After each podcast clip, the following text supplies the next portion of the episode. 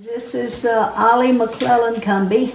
She was McClellan. Oh, who's that little crying baby? That was uh, Neoma Rayburn. No wonder they quit having them. And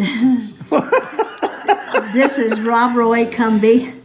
And this is um, uh, Aunt Lil.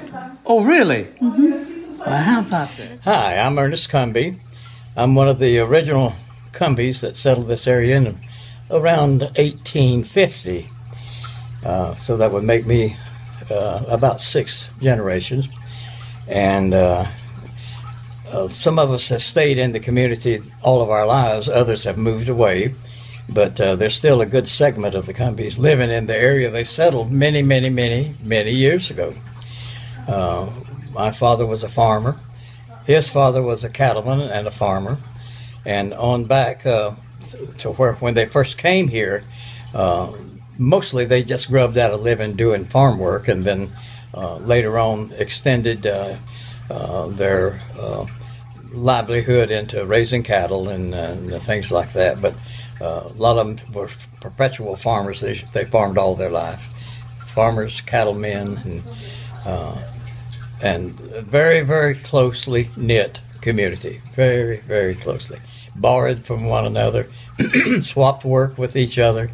Uh, uh, just uh, almost uh, everybody was almost one family because they were so close and dependent actually upon each other. And, uh, and I can, from having observed my grandfather and uh, my father, I can understand that, that way of living, and that some of it brushed off on me.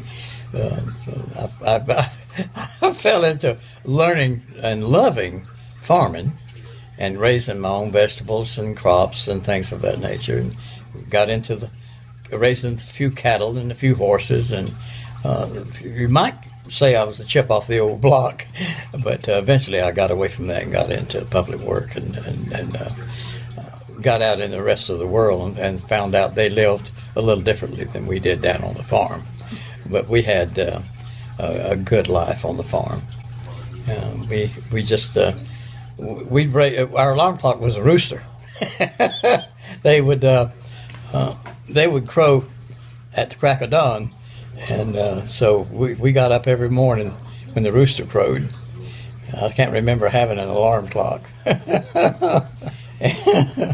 And um, in 1945, and up until that point, uh, up until 1945, uh, we did our homework and all of our reading by kerosene lamps. Uh, a little lamp that you would light and it burned kerosene, and you you, you kind of get around it and strain to read, and that's probably the reason I'm wearing glasses today, is because I I learned how to read by, by kerosene lamps. Uh, now, in 1945, we got electricity. Uh, somewhere around that time, uh, 45, 46, we also had a telephone. And children today would look at me in amazement and say, How'd you make it without a cell phone? How in the world did you make it? Well, we didn't know what they were, so we didn't miss them. Uh, but uh, yes, uh, we were so happy that we got electricity. I can tell you one more story when I was serving in Korea in 1953 uh, and 54, um, my daddy wrote me and said, Guess what? And I couldn't imagine what he was about to say. He said, We got inside plumbing. that was in 1953. Wow. So uh, it, it, took a long time to get all the conveniences that uh, we everybody enjoys now.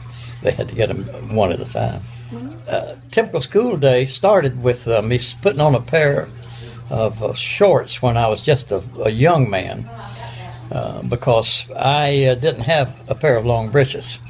We, I was wearing shorts, and that was the cheapest thing that they could put me in.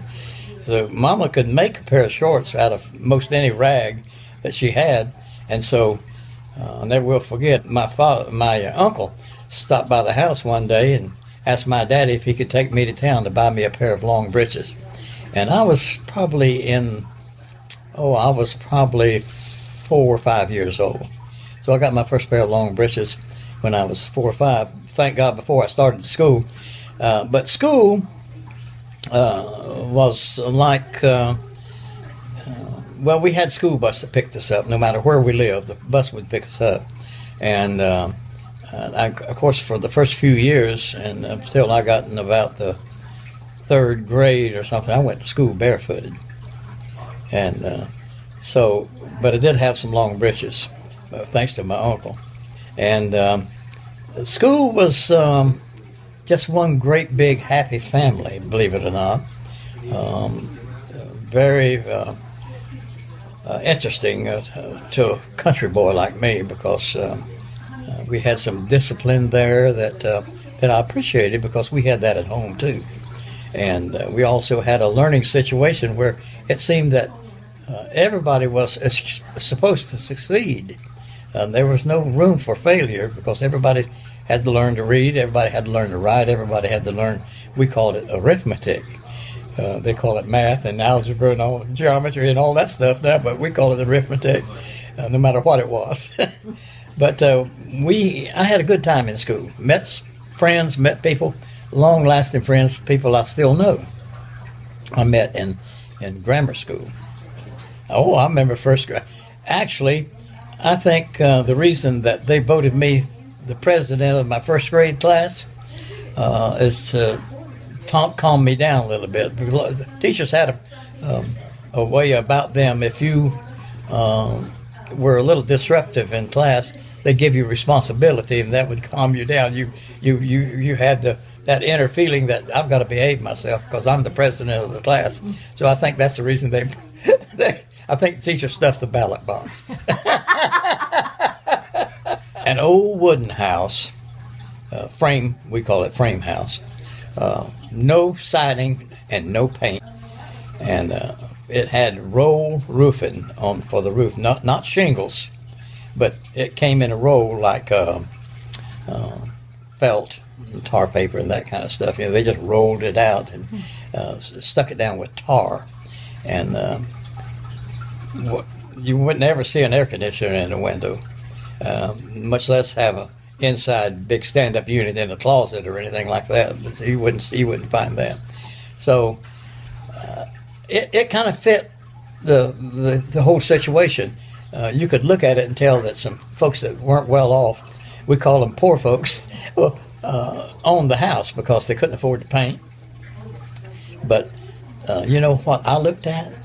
We were out of the weather and we had shelter. And, and I really didn't know the difference in a mansion and a shack.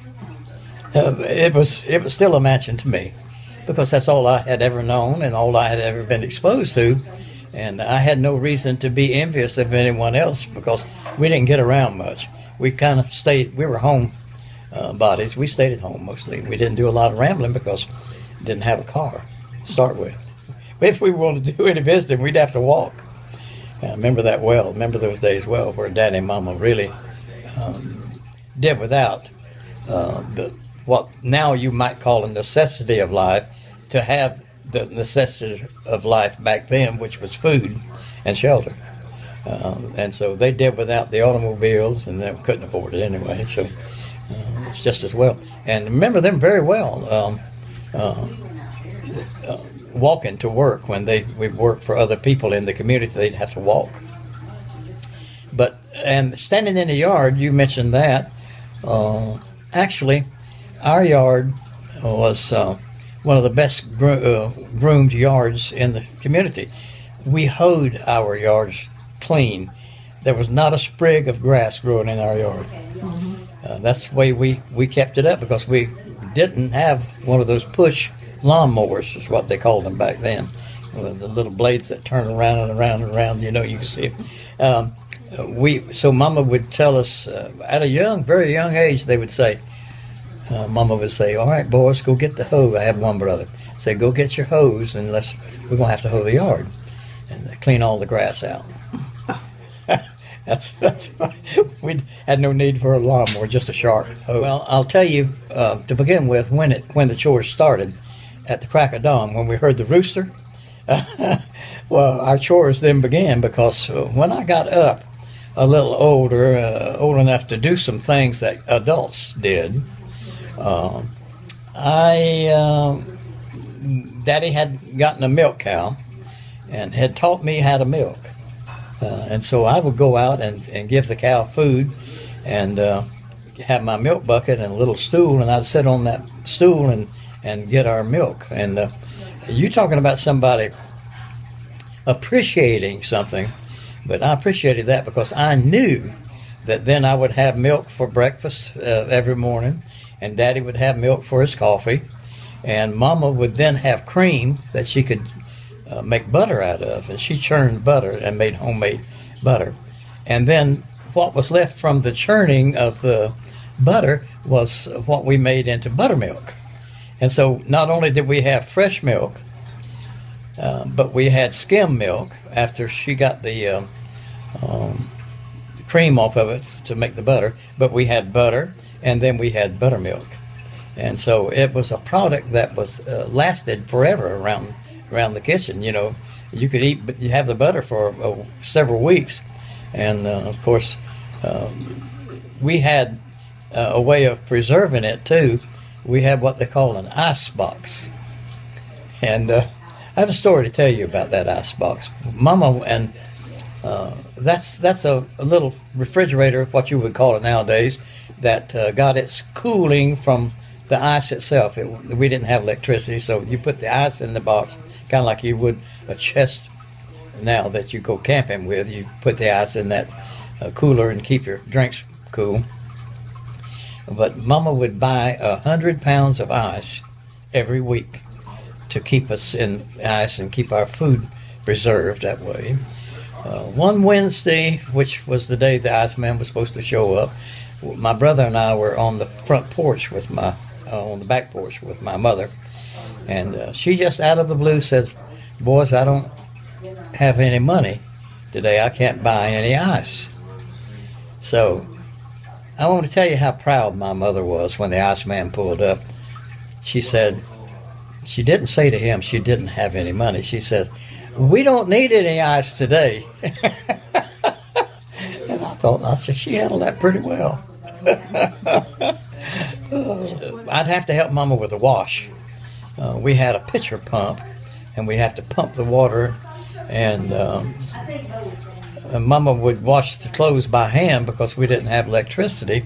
So she'd, uh, I say by hand, she'd have a, she had an old tub there that, uh, with a scrub board, and uh, she'd put those clothes on that board after she got them soaked up, and she'd scrub them on that board and clean them uh, until they got clean, and uh, rinse them out and uh, put them on the clothesline. And uh, that my job was to pump in the water and uh, doing anything Mama wanted me to do in preparation of getting those clothes clean. even to the hanging up of the clothes, I went out to the clothesline with her. Um, that she hung the clothes on with clothespins, and uh, I my job was to hold the bag of clothespins, so she could just reach right there, wouldn't have to bend over. I could hold them, so she just reach in and get them and hang up those clothes, and uh, that was my job because I was too little to do anything else. Uh, I still hadn't learned how to wash clothes, but I I did assist Mama in the pumping the water and, and having to hang clothes up. Another chore that we had was Mama would tell us every now and then, if you boys want something to eat, and she called it supper, uh, if you want any supper tonight, you you don't have to catch us one of those chickens out there. We had our chickens just running loose. Um, I don't know what they ate since we hoed our yard. They had to go somewhere else to get something to eat because we didn't feed them. And uh, my brother and I had the job of catching one of those chickens, and Mama would clean them after we caught them and and prepare them. And we had chicken for supper most every time. And so we persevered in that regard. We, we didn't stop until we caught us something to eat. it was either that or do without. And that's just what she told us. On the weekends, we would uh, load up after Daddy uh, was able to get an automobile, and uh, he would pack his fishing gear. Mama would pack her grits, and uh, uh, we she called it lard, her grease that she'd fry the fish in, and uh, flour. She would take flour to make biscuits. And so she had everything she needed except the fish. And she depended wholly on us, uh, two boys, and her too, uh, and daddy to catch those fish so we'd have something to eat for the weekend. We'd leave Friday afternoon, come back Sunday afternoon, and so Daddy could go to work Monday. And uh, and I I never will forget. Daddy and Mama slept outside, and my brother and I slept inside the old car, and I slept in the back floorboard. It had the old uh, axle came came through there, and it had a, a round thing that I had to sleep on. Uh, it wasn't the most comfortable thing in the world, but but I was out of the weather, and the mom and daddy saw that we did. If it was bad inclement weather, we were we were comfortable. You know, as comfortable as can be in those day and times. Uh, so yeah, we, we went fishing and we thoroughly enjoyed that. That that and uh, I go hunting with my daddy, and uh, I never will forget the time we went hunting. Daddy had one shell eh, for a shotgun, and no way of buying another one because he didn't have any money. And he said they're going to have to make this one count. So we were shooting a certain bird that has later uh, been protected, but it wasn't protected then. And uh, they were kind of in a swarm, and uh, uh, well, actually, it was curlews, and it's, it's the white pond birds that you see that that have the crooked bill. They have a crooked bill. That's what we call the curlews. They weren't protected then, and they were fair game. Daddy, I said, shoot him, Daddy, shoot him. He said, oh, I've got to get them lined up. I got to kill more than one. I only have one one bullet, one shell. And so he got them all together, and he killed three of those birds with one shot. And you talk about happy, but it didn't take much to make us happy. Uh, food was one of them that made us happy. Clothing was made us happy, and uh, having somebody to take care of you when you needed uh, comfort uh, uh, made us happy. And so that's all we needed. Realizing that mother and daddy didn't have any money, uh, I was totally surprised and as tickled as I could be when my brother and I both got the same present. He got one and I got one. It was a little toy caterpillar. And uh, you wound it up, and uh, it had rubber tracks on both sides of it that would make it go. And on the front, it had a little blade, a little tiny blade about this high and about this long. And it would um, uh, go until it wound down. Then you'd stop it and, and uh, wind it up again. We both got one of those, and we were the proudest that we could ever be for, for the. And that's all we got. And uh, we didn't get much. We knew we didn't expect much. Uh, and, and, and the other thing about uh, those days was, uh, and I, I can't help but think about it every time I hear a, a young child tell their mother, I don't like this, Mama. And she gets up and cooks him something else or cooks her something else because they don't like it. And my mama, you, I, I can tell you, you know already what my mama would say. Well, if you don't eat that, that you don't get anything else. That's all we've got. And uh, so I ate what my mother put before us. That was part of my um, uh, learning to get by with what you had and what uh, the good Lord had given us. And a lot of times it was nothing in the world but a pot of beans, but we sat there and ate beans until we got full.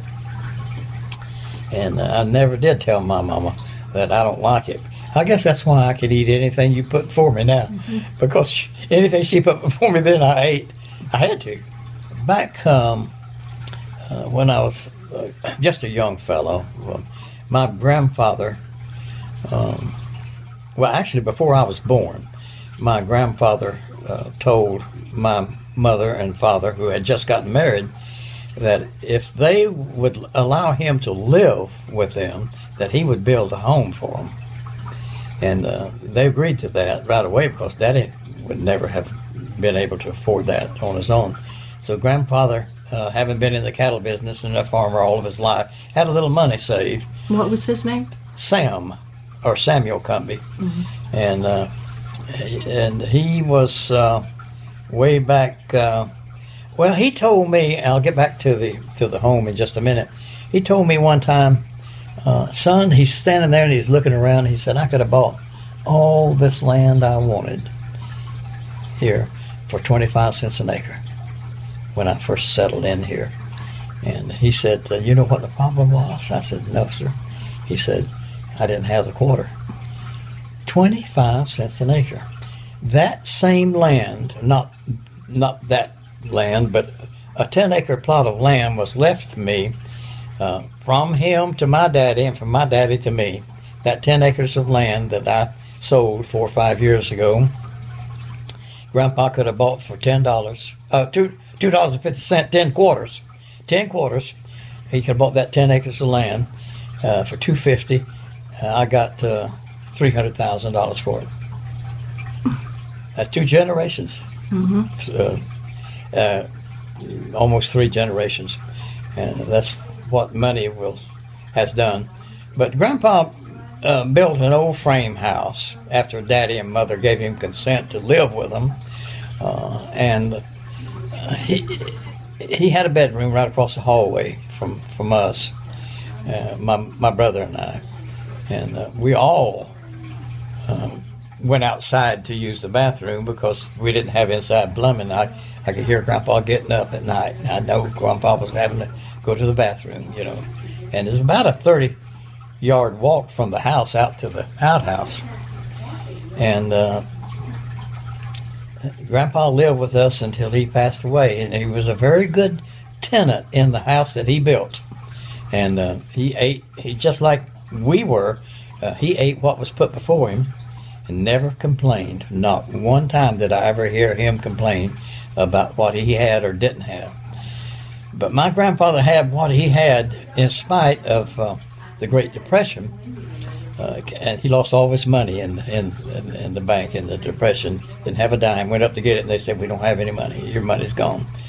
He never trusted a bank again after that. He never.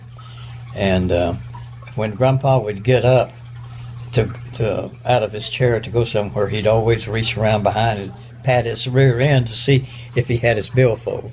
He had his bank. That's where he kept his money. And, and for years and years and years, I would see him uh, counting his money, seeing how much he had in the bank. We, uh, we never paid a bill by mail uh, any other way. We always paid them in person. Every bill we ever had. Uh, uh, I don't ever remember seeing Mama write a check to pay an uh, electric bill because we didn't have electricity to start with.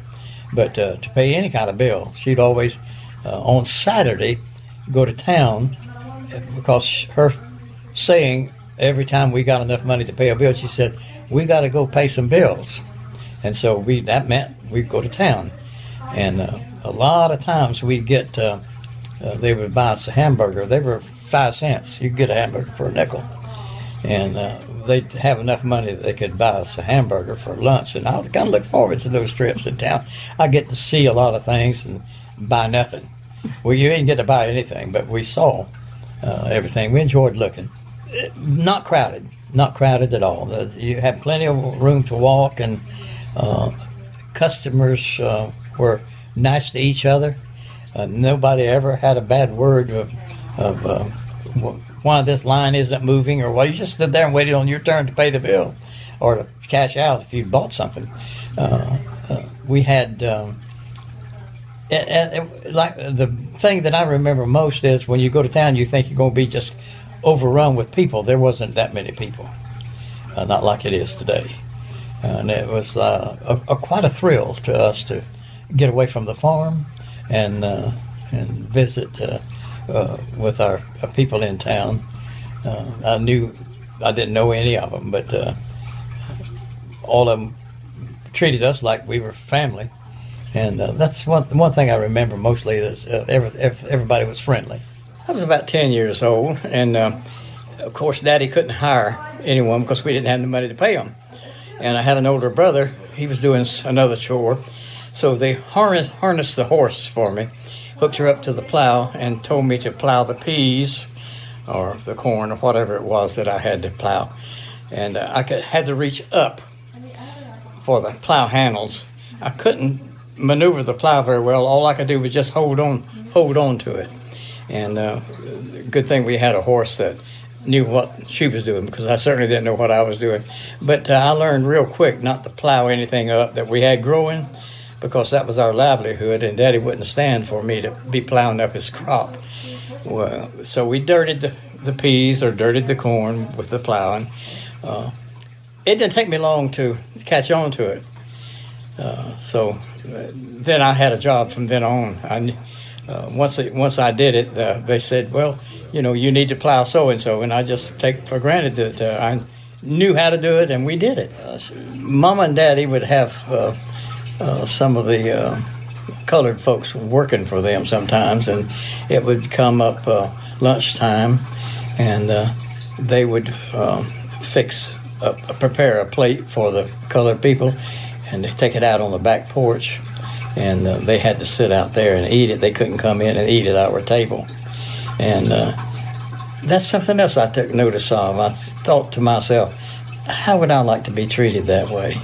And what have they done to uh, to deserve this kind of, of this kind of treatment?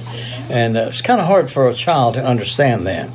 But uh, uh I never was comfortable with it, and you know I learned from all that. Um, I, I have I was old enough to know that there some, was not something right about uh, not treating your fellow man like you would want to be treated. And so uh, I think I picked up some pointers from that in a direction that uh, some of the segregationists probably wouldn't have liked. Uh, maybe I took the opposite view from it, and um, I've never been sorry that I did. All of my predecessors, people that came before me, um, were hardworking people uh, I didn't know of one that depended on someone else to to help them out and help them along the way. Everybody was self-supporting. Uh, although, however, it wasn't the best living, um, the best livelihood in the world. They made it somehow, and uh, and they did it on their own, and and uh, that was handed down, by the way, from generation to generation, and nobody expected anybody to support them or help them in any way other than to loan them something that was repayable. And we always, when we borrowed something, if we go down and borrow a can of tomatoes from someone or a can of beans or whatever, we always took them a can back. We always paid them back. But we never was too proud to to uh, borrow. If you're hungry, you're going to do what you have to do.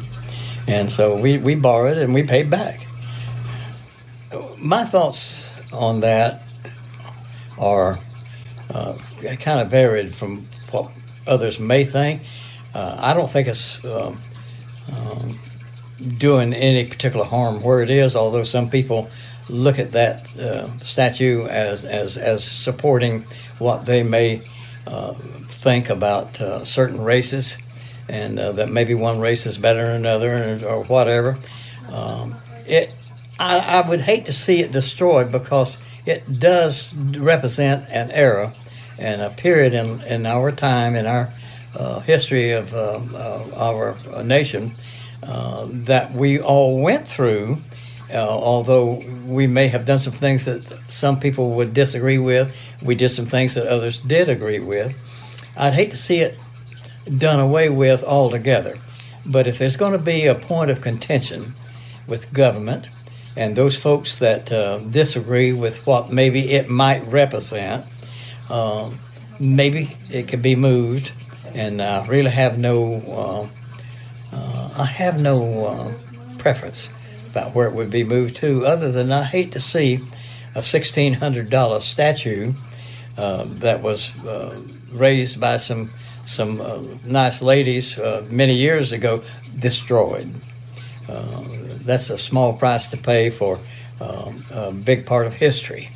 And I'd hate to see that done away with all altogether. And, and besides that, listen, doing away with a statue um, doesn't do away with what happened. And um, uh, it's still there. It's, uh, it's in black and white and it's been written about and everything. So you can't destroy that. Um, you can destroy a monument to what some people might think uh, was uh, uh, some bad things about some people uh, that happened, and uh, but you can't destroy what happened, and so put it where it'll still be visible, uh, and some people will will realize uh, without prejudice, maybe one day, what it represents. And you don't always have to look at a, a picture or a flag or of people's actions to to get the real picture. Sometimes you get the real picture by well, not even looking at all that stuff. Uh, so maybe some people will get the real picture uh, if they don't destroy it and they put it someplace. I, would say uh, let's keep it in, intact and put it wherever they want to put it. If, if, if they don't think it should be in a, a public place, a city-owned park, uh, if they don't want to take sides in this thing or one way or the other, uh, then put it someplace where uh, it won't be quite as confrontational. That, that suit me.